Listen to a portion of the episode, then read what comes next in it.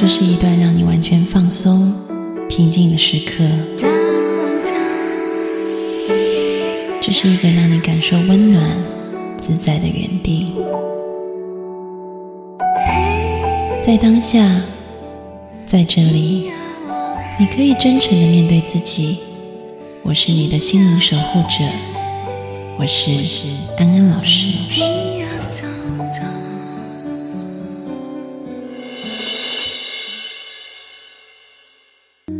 各位听众朋友，大家好，我是安安老师，欢迎收听今天的节目。我们在上一集节目里面呢，邀请到了梁红茹家庭治疗师以及慧玲，嗯，她也是一个资深的心理师，来到节目当中。我们在谈，在这一阵子新冠肺炎嗯肆虐的一个情况下，大家都宅在家里，那么可能嗯也有很多人的工作受到影响。我们要怎么样子转化自己的心态，可以去度过这一段时间？那么这一集呢，嗯，我们要来聊一下，也是在上一集还没有聊完的，就是因为我们在上一集节目的最后提到，嗯，有很多人，嗯，可能心理健康出了问题，或者是家庭关系出了问题，那会发现说，其实，嗯，处在这个旧有的惯性或者模式里面是很难。去呃打破的。那如果我们可以觉察到自己，呃，就处在这样的模式当中，然后慢慢的，呃，觉察到它一环扣着一环，我们也许就可以针对其中的某一个环节去破坏它，啊，或者说你要砍断这个环节就会比较容易，啊，我们聊到这一块。那不知道两位心理师有没有一些案例啊，或者是有一些自己的经验想要跟各位听众朋友分享的？嗯，我还我还其实蛮想，我蛮想分享一点，然后也蛮想那个一会儿跟安安讨论一下这个话题的，就是说到这个人的这种心灵上的一种惯性吧，就是上一次节目安安也讲到，嗯，你在那个禅修的时候是通过把。嗯，把自己的很多的行动变得很慢，然后嗯，去增强对每一个自己的行为的这种觉察，然后可以去一点点的去把这样的一种啊速度放慢下来，然后也就可以啊慢慢的去增强自己对于自己每一个行动背后的这样的一种意念的觉知，然后它也可以就是受到一种反馈或者说调整。然后其实我还蛮好奇的，就是嗯。因为那个安，你你其实不止一次提到说你你以你以前是曾经经历过非典的嘛，嗯，然后嗯，我我记得我自己在非典的时候，就是是我那个时候是在上高中，然后所以就是也有也有啊了解到这样的一个事情，就是在全国其实是还蛮严重的。然后红茹应该也跟我差不多年龄吧。然后你在非典的时候，其实你应该是在广东吧？那个时候，对，最严重的地方之一啊。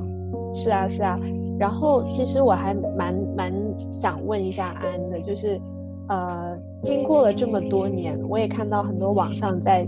讨论说，就是我们的社会啊，我们每个人呐，经过了都已经经过了十七年了，就从二零零三年到现在。就是大家在一次置身于这种类似的，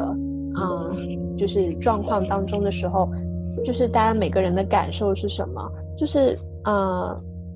就就是比如说对于我来说，因为我身处的地方不一样，就是零三年的时候，云南是没有一地一例确诊的那个啊 SARS 的病例的，因为它在那个刚开始流行的时候，就整个全省就关闭了旅游通道嘛。嗯所以就没有没有传入，但是我知道广东应该是很多。然后安，你是一个就是亲身经历者，所以就是就是大家在啊再次经历这样的一个事情的时候，就是大家会觉得它是一个新的事件，还是说，呃也会觉得是有似曾相识的地方，就是呃会有什么样的不一样，或者又会有什么是一样的？嗯，这一次经历过之后，我想起十七年，我有点后怕。因为啊，那时候实在其实是那个信息没有现在那么流通的，没有微信，然后上上互联网也不方便。我我想想，我那时候在干什么？学校是停停课了，然后回到家里面，就是我我只是一直在看小说和打上上网打游戏，然后根本上就没有去关注外面发生什么事情，然后也没有人会告诉我们说要去做些什么预防措施，只是那个我爸我妈他们单位那边去告诉他们啊少点出去，然后就尽量就是说啊他们也没有停工嘛。然后他们就就就赶紧回家或什么，其实就没有人有实际上面有什么应对的方案，就是就是在家呃喝喝板蓝根，然后 醋是吧？对，熏熏醋，就是呃，我像我刚才讲嘛，我本来就是一个很宅的人，所以这就禁足在家里对我来说也不是一件特别大的事情。但那时候其实是无知的，那种无知反而是让更多的人去。也可以说是真的是好运，因为当时的一个社会流动性也没有现在那么大。因为我，呃，就早些时候就已经看过一个学物流的人，他公布了一个统计的那个啊图啊，就是中国的那个人口流动图里面有些图表可以代表现现在流动性，其实是对于零三年说我们是啊几何级的增长，所以就变得这个病毒的传播也快很多。所以我觉得，嗯。我会觉得这一次会好很多，因为信息会更公开，也会更能看得到，啊，就这个状况的变化，以及有很多像安安这样的热心的人来，能够在网上面去组织一些救援帮助的一个途径，就不是变得单纯的去依靠一个力量去在面对这件事情，就整个感觉要比那时候好很多的，其实，嗯。嗯。我的感觉比当时糟很多哎，我是想，那那我们来看看为什么会有那么大的一个差别。对，嗯，我先说一个很好笑的话，但是我觉得我妹妹讲的也是非常实在的话。我妹妹说：“哦，姐，你真的太幸运了，你还好是得非典，你不是得五肺这样。”然后她说：“如果你现在得。”就完蛋了，我们家就会被肉搜，然后就会被人家撒冥纸啊！哇，天哪！那那这件事情好像在我们这边没有那么的那个严重。就是嗯，当然我说台湾最美的风景是人嗯，然后也有非常多的善心人士，就比如说我这一次募募资也都是台湾的朋友嘛。但是同时，呃，我觉得台湾社会在遭受一个撕裂的情况。当然，我我觉得台湾，嗯，有一半的人还是非常善意的，但是也有一半的人可能很容易受到某些特定的一些操弄啊，所以我觉得有这样子的一个情况。所以这次感受就是，我们透过这种线上的讯息，让我们更加的理解了呃这个世界。就像红茹说的，你觉得现在因为网络的发达，好像你感觉清新更好，但是。过度的这个发达，啊，无论是我在上一集讲的，其实我们的身体有点抗拒，那可能也会造成某一种，比如说它会有很多副作用，被操弄的、霸凌别人的，然后很多辱骂的负面的言语，啊，也会出来。这个是我觉得两次一个很大不同的点。嗯，另外一件事，我觉得当然也有好的事情，好的事情就是我看到我自己居住的这一块地方。它的防疫工作做的其实蛮好的，然后嗯，因为在十七年前台湾也有出现过，就是集体感染，然后整个医院被封死，但是医护人员求助无门的这种情况啊。但十七年后台湾有经验了，所以就改善了。我觉得这一次总体来说都是还还不错的啊，医护人员也有也有一个预备，因为他们以前已经经历过这样子的事情。所以各有好坏，我觉得是嗯，这一次我发现也看到的。那我自己的角色也做了一个转换，在以前我是一个患者，那目前现在在这一场这个新冠肺炎当中，我可能是一个呃助人者，所以那个心态很不一样，我也更加的能够去体会医护人员有多么的辛苦。然后更加体会说，哦，原来想要帮助别人，可能你除了有一个古道热肠的心以外，你还要有很多 street smart 的 技巧啊，等等等等啊。所以我觉得这个对我来讲是有一个不太一样的地方。嗯，其实真的还是挺不一样的。就是当年可能作为一个学生的话，其实说到 SARS，我我我脑子里面的回忆就是到处都是那个白醋的味道，因为我们整个整个。教室啊，每天都会熏很多的白醋嘛，然后就是整个整个空气里面就是那种酸酸的味道，然后就感觉整个高中都是那种酸酸的味道，然后所以就没有太多的其他的这些感觉。但是这一次呢，就是因为呃我也是在那个医院工作，然后呃所以就是我我自己认识的两位医生。然后一个医生一个护士就刚好是第一批去了那个武汉的，就是支援前方的一些啊一个就是医疗队的一个是队长，然后另外一个是护士长，所以就就看到自己身边认识的人去了，然后就觉得哇，真的这个事情离自己就特别的近，然后又去参加了那个。医院的这种防疫的培训，然后虽然说这个培训是不是针对说医护人员，然后他也不是说你培训了就要去前线，但是在这个培训的过程当中，就发现原来这个，呃，医生和护士就是要要把自己要保护好，才能去做好这种专业的工作，而这种保护好是需要很多很多的意识的，就是就让我想起了安安讲的。他每一个穿脱衣服的动作，然后包括每一个就是你去穿啊穿戴口罩穿和脱的动作，还有那个就是呃防护服啊，然后鞋套啊、手套啊这些，其实都是非常非常的要你放慢下来，而且要你带着一种很谨慎，然后很小心的意识，就是说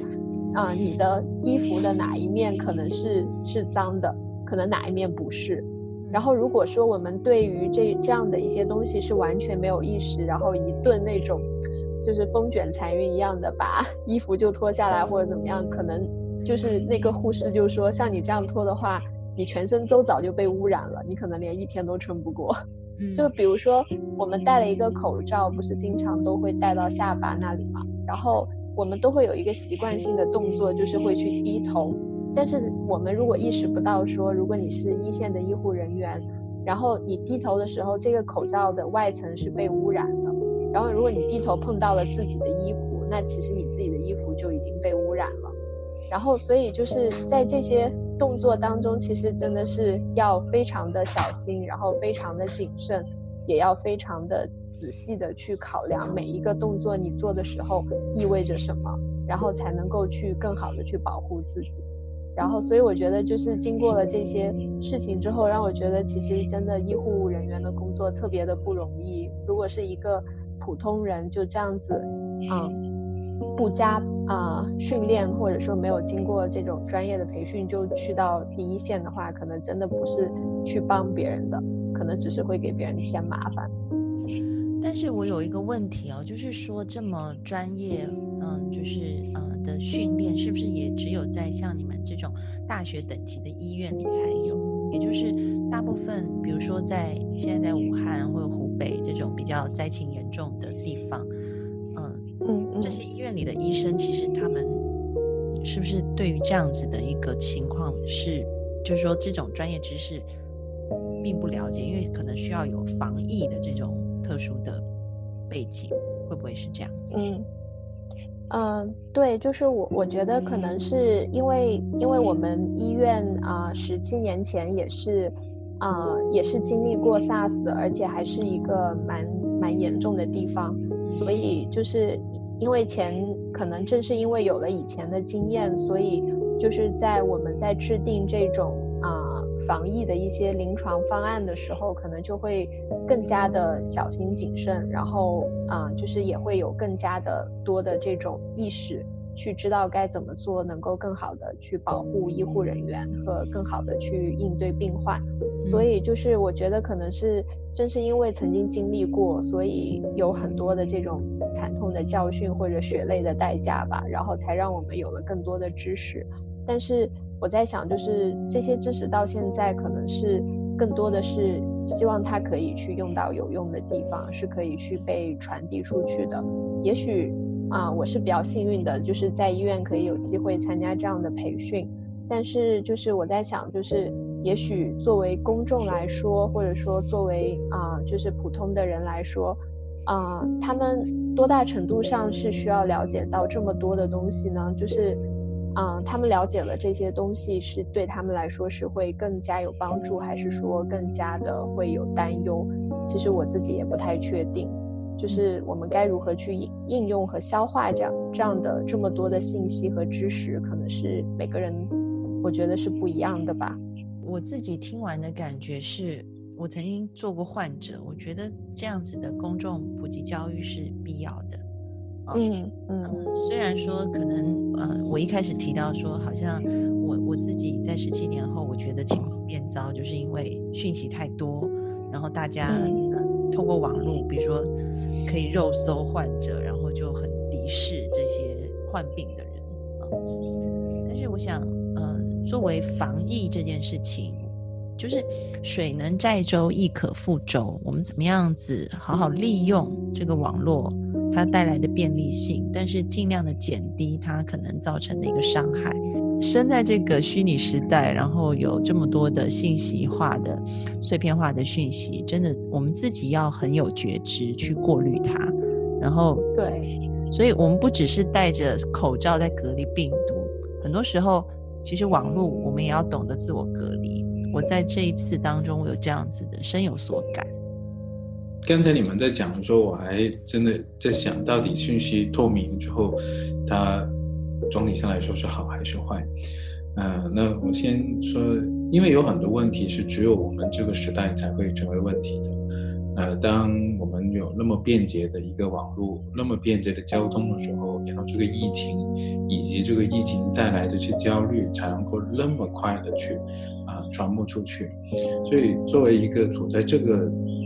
那么容易连接的一个时代的人，其实怎么去连接，已经可能不是我们自己需要去主动解决的问题了，而是我们是怎么去啊筛选这个信息，才是我们能够去去考虑的一件事情。就为什么之前我就讲过，我我我我几乎只看几个我觉得对我有用的一个信息和媒体，因为看的太多，人是很容易被那种情绪给啊牵着走的，你就很莫名其妙的话，你就会好像投入到某种。状况当中，呃，我我有个朋友，他跟我分享了一个很有趣的经验，就是，嗯，他是在呃一月底的时候就从中国回到澳洲那边去，然后他说，他有一种很很有趣的感觉，就是当他身在中国的时候，他总觉得自己真的是做不出，一定要去做点什么，就即使不做什么，也是会。拿着手机和和电脑在在在网上面不断的刷相关的信息，但是当他一回到澳洲，回到他的工作，他开始去投入他工作的时候，他才会去思考哦，其实这个病对我的影，这个疫情对我的影响，并不是说啊我有没有机会去感染那么简单，然后还有就是在这个病过来了以后，这些事情应该怎么做。啊，家人呐，然后去工作啊，然后生活应该怎么继续开展，所以他才开始冷静下来，去为日后的这些生活去做准备。就是这可能是一个物理上面的一个距离，会让他去啊去思考这个区别。但当我们在身在国内的时候，就是说，即使没有这个物理的距离，我们能不能自己主动去给我们自己安排这么一个空间？我们需要想的是什么？不需要看的是什么？就像安安讲的，就是能不能把一些没有必要的一些信息，特别是一些情绪过度的丰富的这些信息给屏蔽掉，那让自己能够冷静下来去做一些有用的事情。延续这个话题讲一讲，就是我觉得有一些东西好像又跟跟十七年前是挺像的，就是比如说就是买板蓝根就。熏醋是没有了，但是买板蓝根就变成了买双黄连。这个在医院工作的人呢，是熏醋那时候真的是有效的吗？还是说大家真的没有效了？完全没用的啦！我在内地有，就是那时候就是真的是到处都闻到酸酸的味道，然后回台湾好像没有人在熏醋，所以我就想说那个熏醋到底有没有效这样子。到了现在，我可以做主，然后去，我会非常有信心的制制止我家的长辈去做这些没有用的事情，啊，就因为以前还是个小屁孩的时候，就只能天天就在那边，我负责点蜡烛来熏出，虽然我心里面是一万个一万个不愿意。对，然后然后其实我还发现，就是那个现在的年轻人真的跟上一代的人都还是挺不一样的。我发现就是那个排队买口罩啊，然后买板蓝根啊，其实好像都是同一批人。是啊。然后然后但是就是我觉得就是就是像呃比我年轻一点，或者说像我们这一辈人，就很少会去转发那种谣言呐，或者说情绪性的东西，然后就会比较理性的去去筛选一些呃信息，然后也不会轻易的就就去相信这个媒体啊什么。但是就是我发现，就是同一批人还是在同样的一种认识里面，然后就就感觉时代还是没有进步。我跟你们感受完全相反哎！听到你们讲，我却觉得天哪，我感受到两岸巨大差距，因为我发现，在台湾是完全相反的。我们要留到下一集再来讲。今天很谢谢慧玲跟红茹来到节目当中，那我们下一集见喽，拜拜。好，拜拜，拜拜。